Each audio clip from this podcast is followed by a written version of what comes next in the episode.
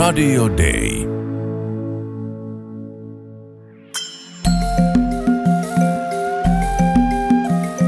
Usko, toivo, rakkaus. Mutta suurin niistä on rakkaus. Kirkko maailmalla. Maailma on pienentynyt. Viestit toiselta puolen maailmaa tulevat samalla sekunnilla ja kuvat katastrofeista välittyvät nopeasti eri mantereilta. Mutta tuleeko apu yhtä nopeasti perille ja mitä Suomen lähetysseuran katastrofiapu tarkoittaa? Kuuntelet Kirkko maailmalla ohjelmaa ja minun nimeni on Mervi Ritokoski.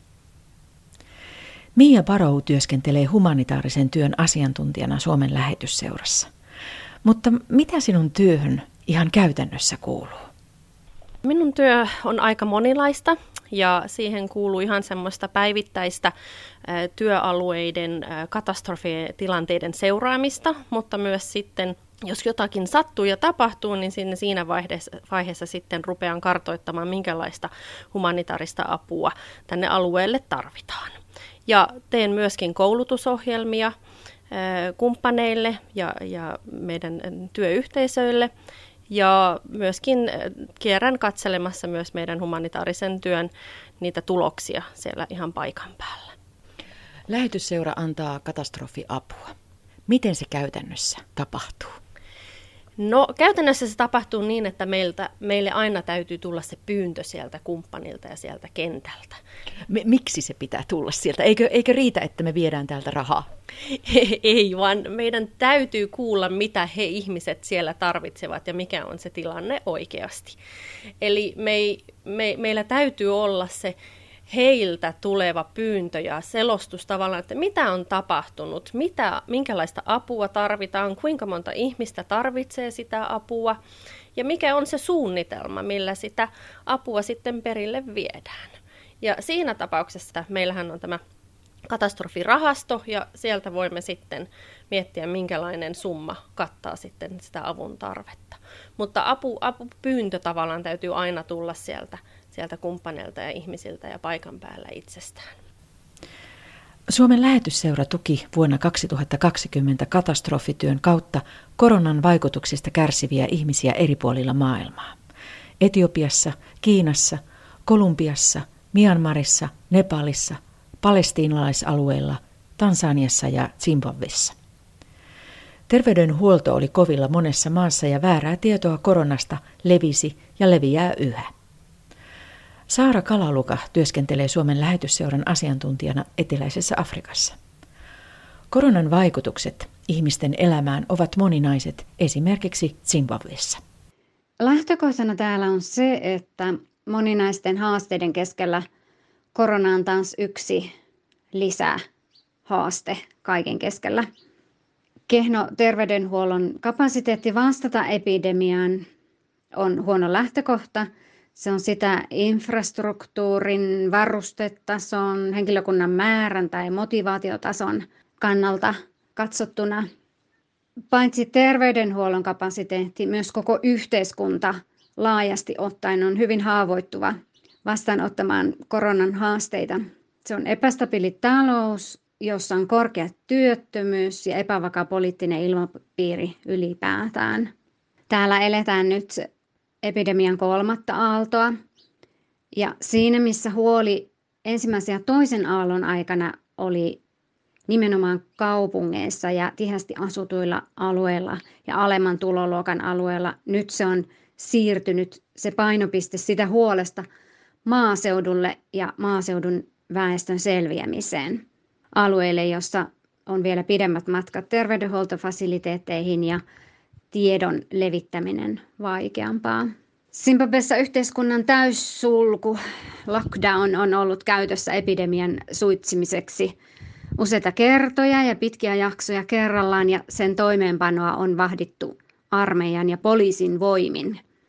Tavalliset kansalaiset on haavoittuvassa asemassa, sillä elanto rakentuu pienistä palasista ja lyhytaikaisista päivä- tai muusta sellaisista työkeikoista – Eli jos töitä ei aamulla lähde etsimään, ei niitä ehkä tule, eikä ruokarahaa sille päivälle löydy. Pitkällä tähtäimellä yksi iso yhteiskuntaa syvästi haavoittava asia on ollut koulujen sulkeminen. Käytännössä yli vuoden koulut on ollut kiinni, pieniä pätkiä välissä lukunottamatta. Ja voi sanoa, että ne todellakin on kiinni, koska etäopetusta ei resurssien puutteen ja toimivien yhteyksien eikä opettajien osaamisen puutteiden vuoksi ole voitu ollenkaan järjestää suurissa suuressa osassa kouluja. Koronarokotuksiin Zimbabwessa ei uskota, eli rokotushalukkuus on ollut todella alhaisella tasolla. Sen eteen tekevät työtä muun muassa meidän kumppanimme Zimbabwe Council of Churches, ZCC ja Chairos Chiri Association, joka tekee työtä myös vammaisten parissa. Kirkko maailmalla. Katastrofiapua annetaan monella tavalla. Eri järjestöt tekevät sitä työtä maailmalla ja apua lähetetään ja apua saadaan. Lähetysseura on sitoutunut kaikessa toiminnassaan kansainvälisesti hyväksyttyihin humanitaarisen avun normeihin eli standardeihin. Mitä se tarkoittaa, Mia Baro? No se tarkoittaa sitä, että apu on aina puolueetonta ja se on tasapuolista ja riippumatta siitä, mikä näiden autettavien ihmisten tausta on. Ja avun tulee aina olla osua siihen tarpeeseen. Eli juuri sen takia me aina kysymme, että mitä, mikä on tarve, jotta sitten autamme oikeasti siinä kohtaa, missä apua kaivataan. Viimeinen puolitoista vuotta kaikkialla maailmassa on ollut korona. Miten korona on näkynyt sinun työssä? No korona on näkynyt ehkä eniten, eniten niin, että yleensä alueet, mitkä ovat olleet jo köyhiä valmiiksi ja haavoittuvissa asemassa, niin heille tämä korona on ollut kaikista vaikeinta. Ja, ja usein ihmiset ovat juuri ehkä päivätyöläisiä ja nyt koronan aikana he eivät ole päässeet esimerkiksi töihin, joten rahaa ei ole ollut ja ruokaa ei ole ollut pöydässä. Ja myös lasten koulutus on kärsinyt. Eli tällaisiin tilanteisiin lähetysseura on sitten lähettänyt apua eri puolille maailmaa.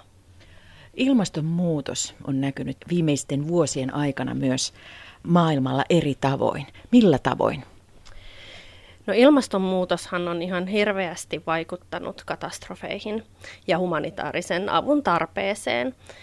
Kun vielä joskus 70-luvulla maailmassa oli noin 90 niin kuin luonnonkatastrofia, niin nykyään niitä on noin nelisen sataa. Eli suurempi osa ihmisistä kärsii niistä nykyään kuin ennen. Ja se vaikuttaa myös siihen, että, että esimerkiksi myrskyt ovat isompia, tulvat ovat isompia ja voimakkaampia, eli ihmisillä, ihmisillä on avun tarve entistä suurempi. Onko joku tietty ryhmä, joita ilmastonmuutos ja katastrofit koskee eniten? No useimmiten nehän ovat ne naiset ja vammaiset, myöskin lapset. Ähm, ilmastonmuutos vaikuttaa naisiin juurikin ähm, si- sillä tavoin, että naiset ovat usein, useasti ne, jotka viljelevät vaikka maata tai hoitavat perhettä ja lapsia, ja, ja kun heidän e, viljely ei onnistu vaikka kuivuuden takia, niin he ovat se, jotka kärsivät eniten. Myöskin ilmastonmuutoksen aiheuttamat katastrofit ää, voivat olla hankalia juurikin naisille, lapsille ja vammaisille esimerkiksi ihan evakuoitumistilanteessa. Eli vammainen ihminen ei välttämättä pääse poistumaan alueelta ää, tulvan tullessa tai muun katastrofin iskiessä. Ja, ja ehkä vielä yksi ryhmä tulee ottaa huomioon on tytöt. Eli tytöt ovat usein ne, jotka eivät ole eh, ehkä olleet koulussa tai opetuksen piirissä. He eivät tiedä välttämättä, minkälaisia keinoja on, on pelastautua. He eivät ehkä osaa uidakaan. Eli, eli he ovat hyvin haavoittuvassa asemassa näiden katastrofien tullen. Voiko jotenkin valmistautua katastrofiin? Voi ja pitääkin. Eli se on ehdottomasti yksi asia, mihin lähetysseurakin nyt kiinnittää huomiota meidän työssämme. Eli katastrofivalmius on, on juurikin sitä, mitä meidän tulee tehdä. Valmistaa ihmisiä ja yhteisöä kohtamaan niitä katastrofeja, keskustelemaan yhdessä heidän kanssaan, minkälaisia katastrofeja heidän alueellaan tapahtuu ja kuinka niihin voi valmistautua. Kyläläiset, joilla on esimerkiksi huono infrastruktuuri jo valmiiksi. Katastrofihan voi vaikuttaa siihen tosi pahasti. Eli jos me pystymme jo etukäteen sitä infrastruktuuria esimerkiksi parantamaan, neuvomaan ihmisiä, kuinka vaikka evakuoida turvallisesti, mihin, mitä tehdä vaikka tärkeillä dokumenteilla, kuten syntymätodistuksilla tai talojen, talojen omistuskirjoilla, niin tällaiset asiat voivat olla pieniäkin, mutta sitten katastrofin sattuessa niillä on hurjan iso merkitys.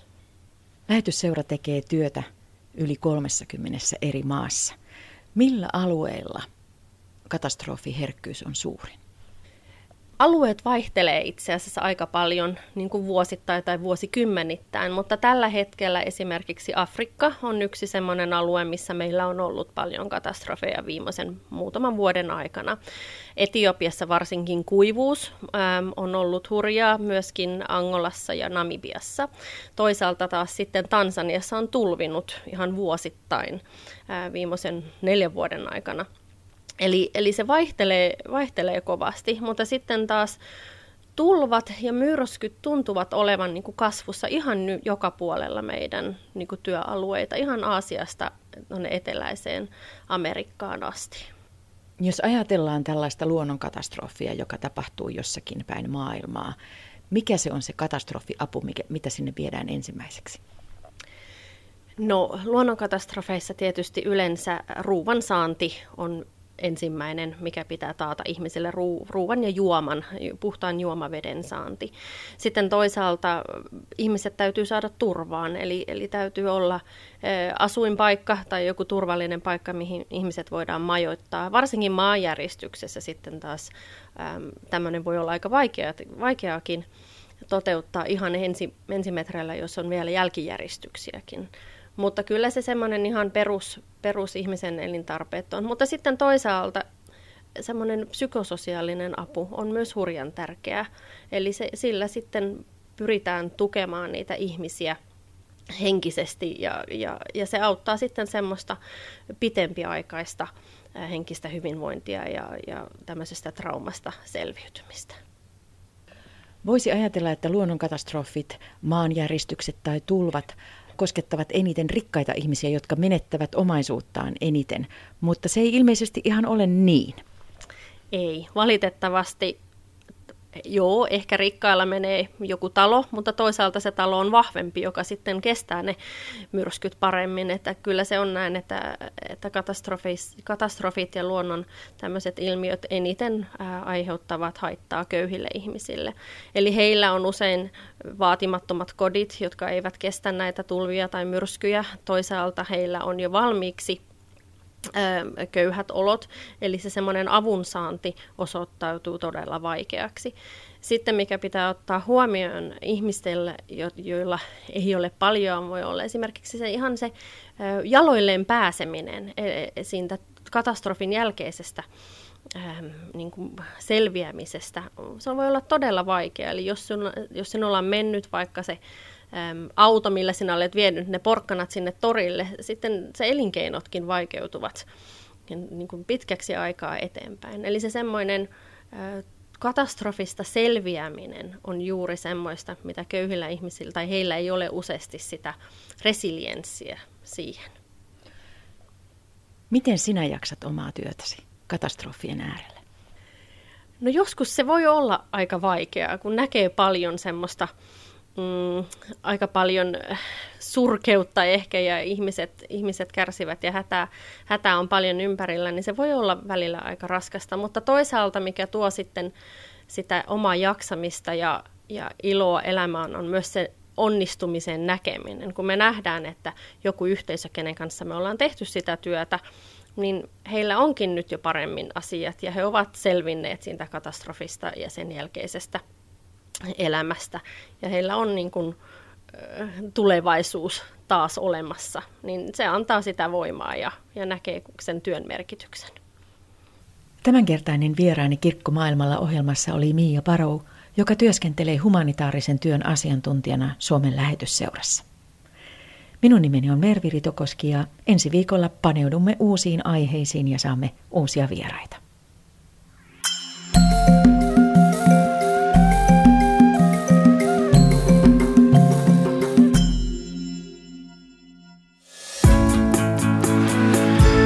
Radio Day.